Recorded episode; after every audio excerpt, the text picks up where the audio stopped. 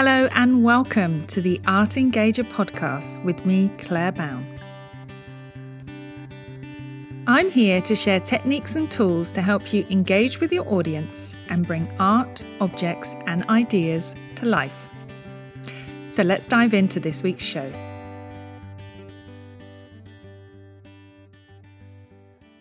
Welcome back to the Art Engager podcast. This is episode 12, and today I'm talking all about how to share information in your programs. So, this is a subject I feel really passionate about and something that has come up at pretty much every training session I've led over the past 10 years, and also something that's a core part of my Visible Thinking in the Museum online course. I've also got a new two part mini course specifically on this subject, and I'll tell you about that at the end of this episode.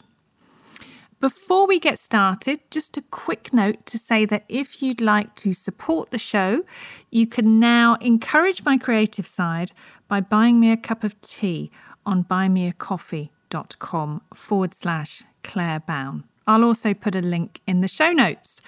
And the show notes are available on my website, thinkingmuseum.com forward slash podcast. And this is episode 12. So now, let's get started with today's episode. How and when should we share information in our educational programs, online sessions, and guided tours?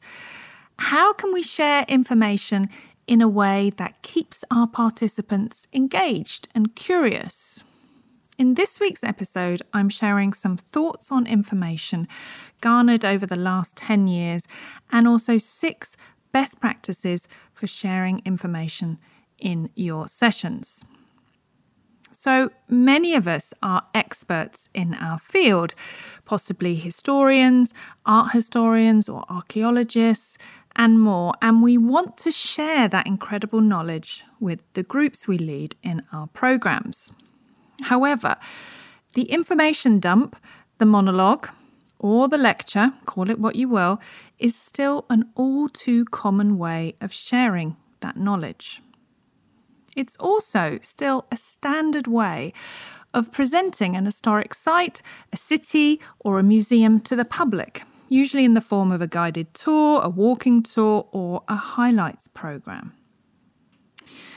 Unfortunately, participants on these type of programs, these walk and talk programs, will remember very little of the information they are told, less than 5%, in fact.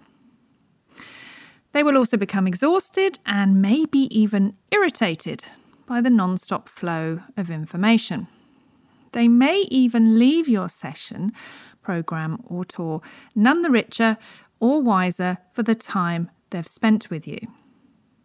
So, even though you think you might be generously sharing all your knowledge, you're actually achieving the opposite.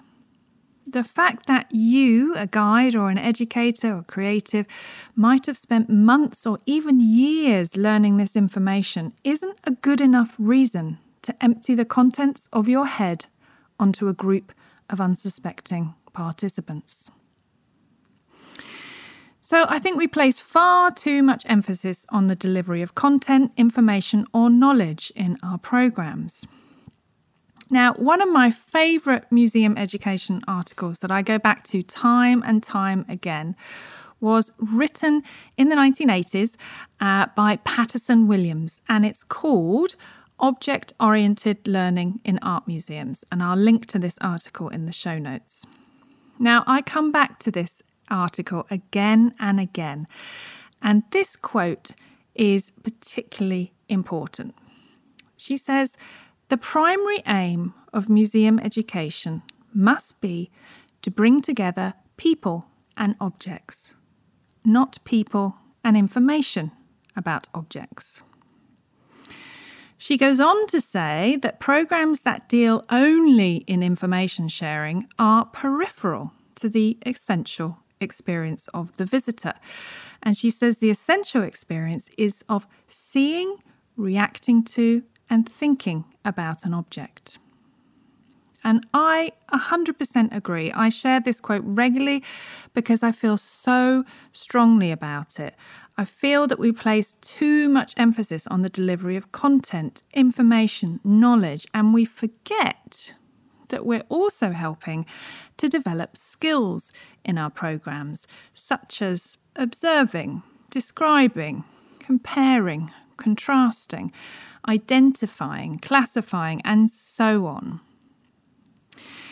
And I've been really pleased over the last 20 years or so to see many organisations, including museums, working hard at training their teams to lead interactive, discussion based programs that involve the participants in conversation or dialogue. And that's great. But what I've found is that they are not explicitly teaching their teams how to confidently use their knowledge and to use that knowledge in a more productive and strategic way. And by productive and strategic, I mean reducing the amount of information and knowing how, when, and if to add it into a discussion. And another thing I've noticed in the many visible thinking in the museum trainings I've done over the years is that the number one question I get asked is when can I share my knowledge with the group? What's the best time to share art historical or historical information? So there's definitely something going on. We still have programs using the information dump or monologues. We have too much emphasis on content. And we have the educators, the ones delivering the programs, asking me how and when they can share their knowledge. So let's try and unpack all of this. So, first of all, it's important to make the point that there are two broad types of discussion based programs out there. The first type is what could be called an open program. And this is a program where the dialogue is allowed to flow organically without any limits.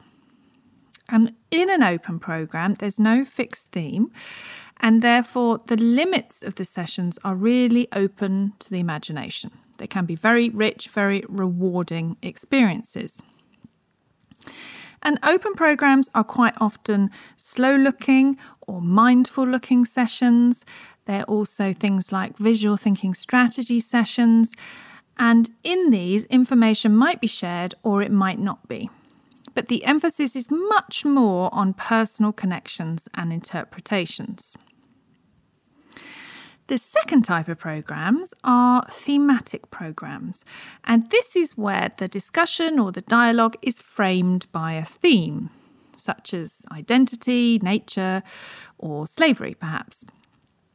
And themes are common in museum and heritage programs, and especially in guided tours because they can unify a program. You choose a selection of artworks or objects that fit into your chosen theme. And it's important to note that on thematic programs, information is very likely to be shared. Um, by the way, I think that all educators embrace a variety of approaches and methodologies, and they may use both of these types, um, both open and thematic, in a more hybrid approach in a program. Now, if you're working on a thematic program, it's safe to say that at a certain point you might want to share some information, uh, perhaps about the artwork or the object you're discussing. And especially if it's a program that's linked to the school curriculum or linked to a specific exhibition. But how do you share that information? What are the best ways to share that information so that it's memorable and engaging? And I think that knowing if, when, and how to add information is key to fostering understanding and engagement on any of your programs, whether it's a guided tour, an art discussion, or an educational program.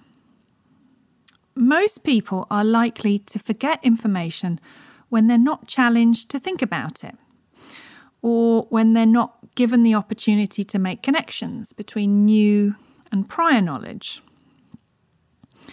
And we know that lecturing only leads to this small amount of retention, around 5%, and most of it will go in one ear and out the other.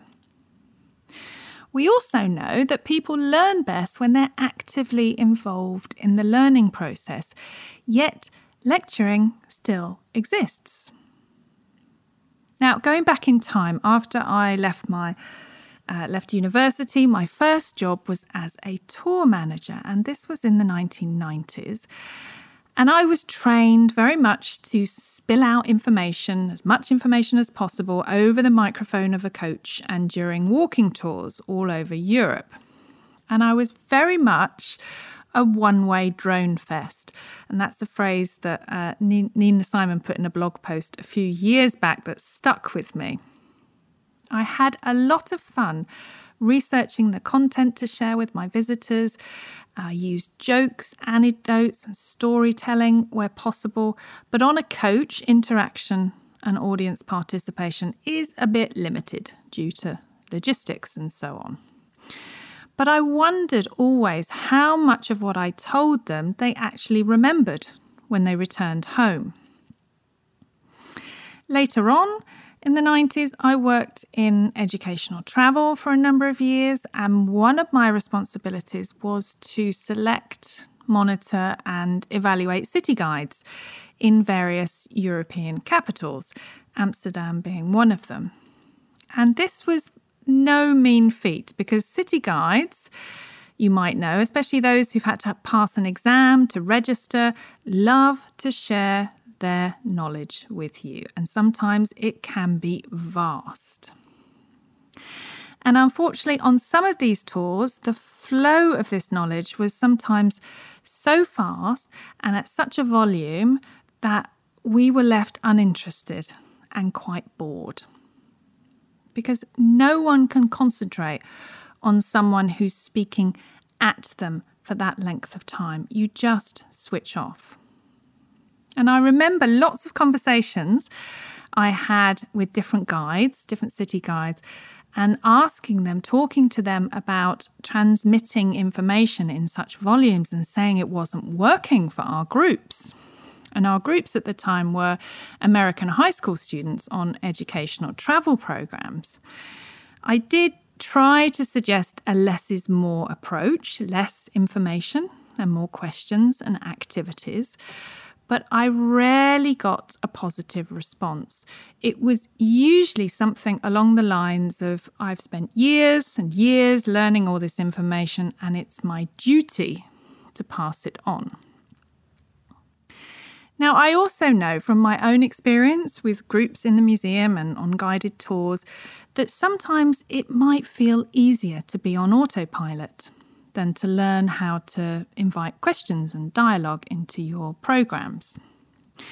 But I have found myself in the same place at the same time saying the same thing.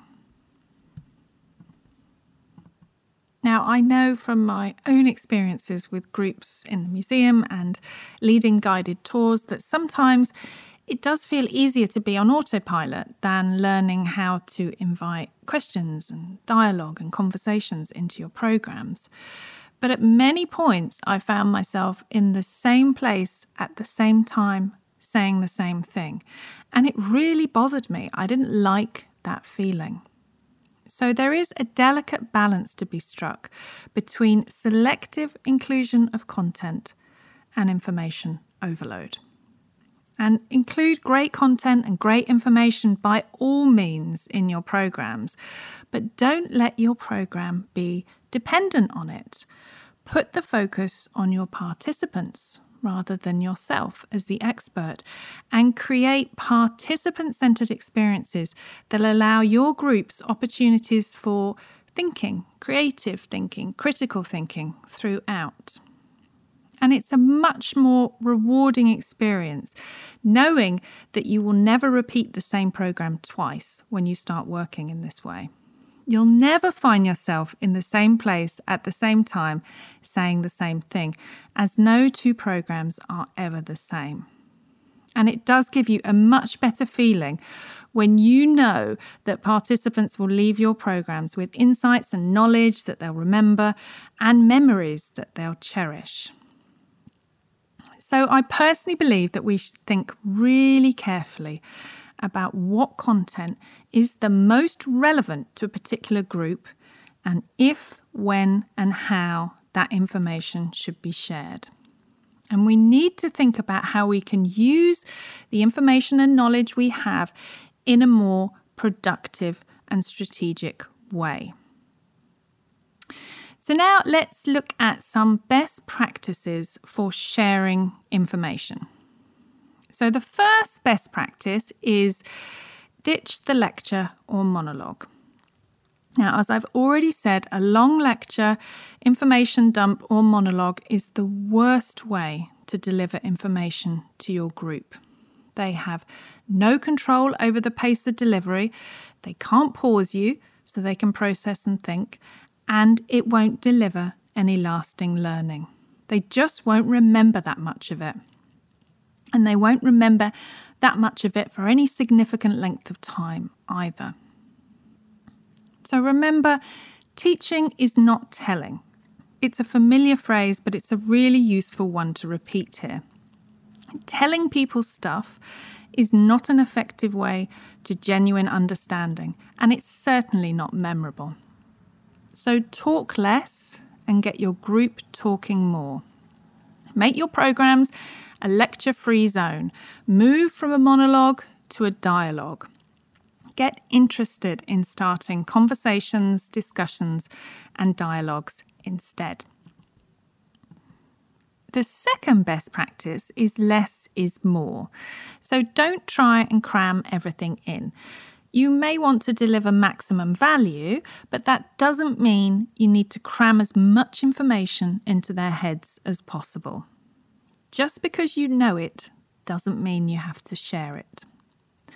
So share your information in small amounts at key moments and avoid the big information dump like the plague. You don't want to kill their curiosity.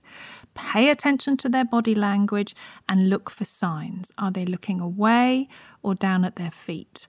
Are they shifting around uncomfortably? These are all signs that you might be losing the interest of the group. The third best practice is to activate curiosity. So don't be tempted to share all your information at once. And when you mention something about a subject that someone's genuinely interested in, or perhaps you spark a new interest for someone, participants will instinctively want to know more. They will often ask a question to find out more from you. So don't share everything at once. Wait for the questions to come, provoke their curiosity. You can also use visual aids to stimulate curiosity, so show photographs, maps, or objects to increase their interest in a subject or theme. The fourth best practice is to talk less. So get your group talking and asking more. Think conversation rather than presentation. Think dialogue rather than monologue. You are there to answer your group's spoken and unspoken questions. So, to draw people in, ask plenty of open ended questions, you know, the questions that encourage discussion and encourage them to seek out their own answers. And if you want to know more about questioning skills, listen to episode four and episode 10, and then you can find out more about working on your skills. Also, ask people what they're wondering about, about what they'd like to find out more about, or what questions they still have. And the aim is for you to talk less and for the group to ask you more. So, the fifth best practice is make sure your information is specific, specific to that group, that time, and that place. So don't go off on tangents unless your group has asked about something that's a bit off topic. And just because your enthusiasm and passion is for porcelain doesn't mean you have to treat your participants to a download from your head when the programme is about other types of ceramics. That's a true story. Keep it relevant. Share specific information for that specific type of programme. And lastly, number six, don't be afraid to kill your darlings. So, this can seem painful, but it must be done. Eliminate any non essential information. Work on what needs to be removed rather than what you need to add. Ask yourself the questions Is this essential to the theme of today's session? Does this need to be said here and now? Is it relevant to today's audience? Think about what might be relevant to an adult, might not be so interesting to a teenager, for example. So that's it my six best practices for sharing or delivering information, and my thoughts on how we need to think carefully about any information we use in a program. Done well, information is a tool that we can use to create discussions around art and objects that are engaging and memorable.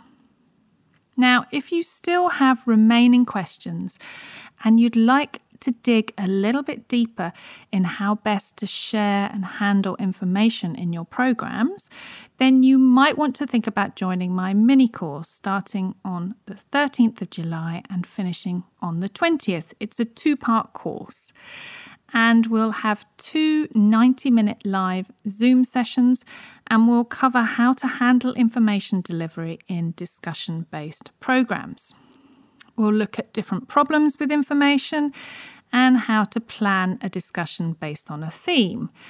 You'll learn how to use my what, how, when framework. And this is a great framework for selecting a theme and the right amount of information that is meaningful to your audience. You will learn best practices on different ways to share information and when the information can be shared. You can find out more and sign up via my website, go to thinkingmuseum.com forward slash shop and click on From Monologue to Dialogue How to Share Information to Engage and Delight Your Audience. So I hope you've enjoyed today's episode. If you did, please share it with a friend or leave me a review. And don't forget, if you'd like to support the show, you can buy me a cup of tea on buymeacoffee.com forward slash Claire Bown. You can also find me on Instagram most days at Thinking Museum, so do head over there and tell me what you think. And I'll see you next time. Bye!